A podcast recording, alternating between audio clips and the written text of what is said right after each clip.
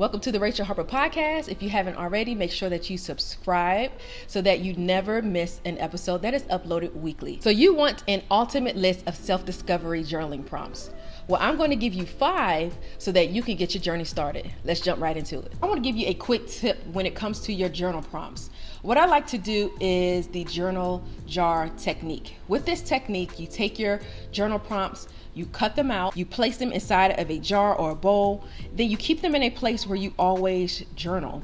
You can pull a self discovery journal prompt when you're ready to heal your feelings or go through your self discovery journey, and then you just write, or you can make a list, or you can draw. Whichever type of journaling that you enjoy, you can use those journal prompts to help get you started. The journaling jar technique is one that I absolutely love. Journal prompt number one what happened to make me feel this way? The journal prompts that I'm going to give you, they are all for your emotional healing in addition to self-discovery. One of the things that I love about this question is that it invites you to be honest with yourself. When you start thinking back to situations that you're dealing with, it allows you to read it back to yourself and see the seriousness or lack thereof in the situation. Sometimes we can be overly dramatic when it comes to certain situations. Being able to be honest on paper to say, well, this is what really happened.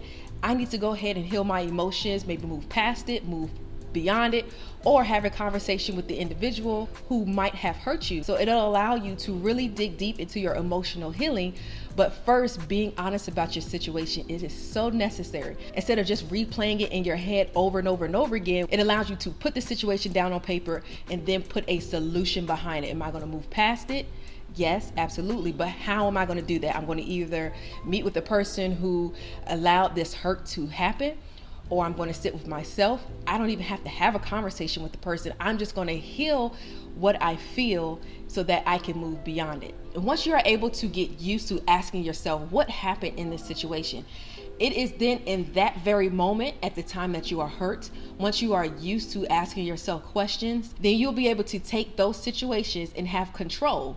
Not control over the situation, but have control over your own feelings, your own emotions. What judgments do I have towards my emotions? Have you ever felt emotionally hurt and you told yourself, you know what, I'm just gonna move past it, I'm just gonna move beyond it, but really deep down inside, you're still hurt by it, right? So you really didn't have any real coping mechanisms. You was just like, I'm just gonna move beyond it, I'm just gonna move past it, and that's it. So here's the thing with that emotional triggers are real, right? So when you don't actually heal from a situation, then you can have these emotional triggers that can bring that situation right back up. Then there's that replay, that rumination happening over and over again in your head. And then you start to have all of those same emotions, but you told yourself that you were so over it, that's because you didn't heal. That's because you were not over it. We typically say we are so over it. We try to move past the situation without actually healing from the situation. Are you passing judgment on your feelings? Right? So sometimes we want to try to silence what we're feeling. It says that what you feel, then you can heal. So it is important that you do not pass judgment on your emotions. Sit with your emotions, honor your emotions, say whatever I'm feeling, it's okay. But in order to actually heal, you have to feel exactly what you're feeling without just trying to escape. Journal prompt number three Will something bad happen to me if I welcome this emotion? There is this huge fear by many who believe that if you acknowledge an emotion, it may actually lead to a diagnosis. What if you do receive a diagnosis? Based off in an emotion that you welcome. Would healing harm you? So if you were to feel the emotions, let's say for some reason you just can't get out of bed for days at a time. It's been six months since that relationship ended, but for some reason you still haven't been able to take a shower, to eat, you haven't been able to really dress yourself, you haven't opened the curtains, and you're afraid that you may get diagnosed with depression. So when you are on a self discovery journey, self discover what emotions do you typically run from? we have to know how to silence the shame. Just the same way that your body needs to heal physically, it's the same thing when it comes to your mind. Your mind has to be able to heal and replenish itself. Imagine if you were to never drink water ever again, never exercise ever again, never eat ever again, your body would deteriorate, your muscles would deteriorate.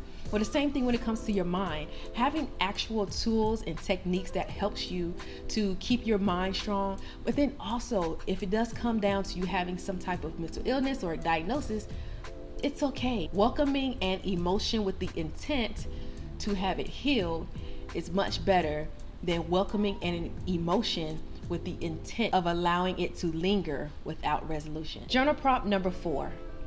What may I have misunderstood about this situation? Perhaps the individual who cut you off on the road and yelled at you out their window has nothing against you. What if what you are observing is not really anger towards you, but it is actually frustration that they just got a bad diagnosis, that they got bad news that their wife or their husband is leaving them. This is why it's important to have emotional intelligence, to understand that sometimes what you see on the surface with other people is really not what you're seeing. And so it is good to have that emotional intelligence and to understand what I see is really not what I'm seeing. So, this question allows you to dissect the situation. You may have just been a bystander of an emotion that someone else had because you were the closest person to them. You cannot control a situation, but you can always control how you react to it. Question number five How will I feel about the situation in five years? When I first got married, I would be so angry if the kitchen was left clean before I went to bed. I know, I know, I know what I had to realize is that in that situation, there is only so much that I can control. And the only thing that I can control is the conversation that I have with my husband and the way I react to the situation. Those two things had to happen because before, when I was, you know, getting upset about the kitchen, really what that was was old traditions from the household that I was raised in. But I had to realize listen, you got to slow your roll, create new traditions with your new household and be able to have conversations, be able to control my emotions. I think that's important because think about it. Five years from now, now here I am eight years into my marriage, those dishes really don't matter. That's like the last thing that we ever talk about. There's so much more to talk about, there's so many more important conversations to be had. So the question is, when you're going through a situation, ask yourself, how will I feel about this in five years from now?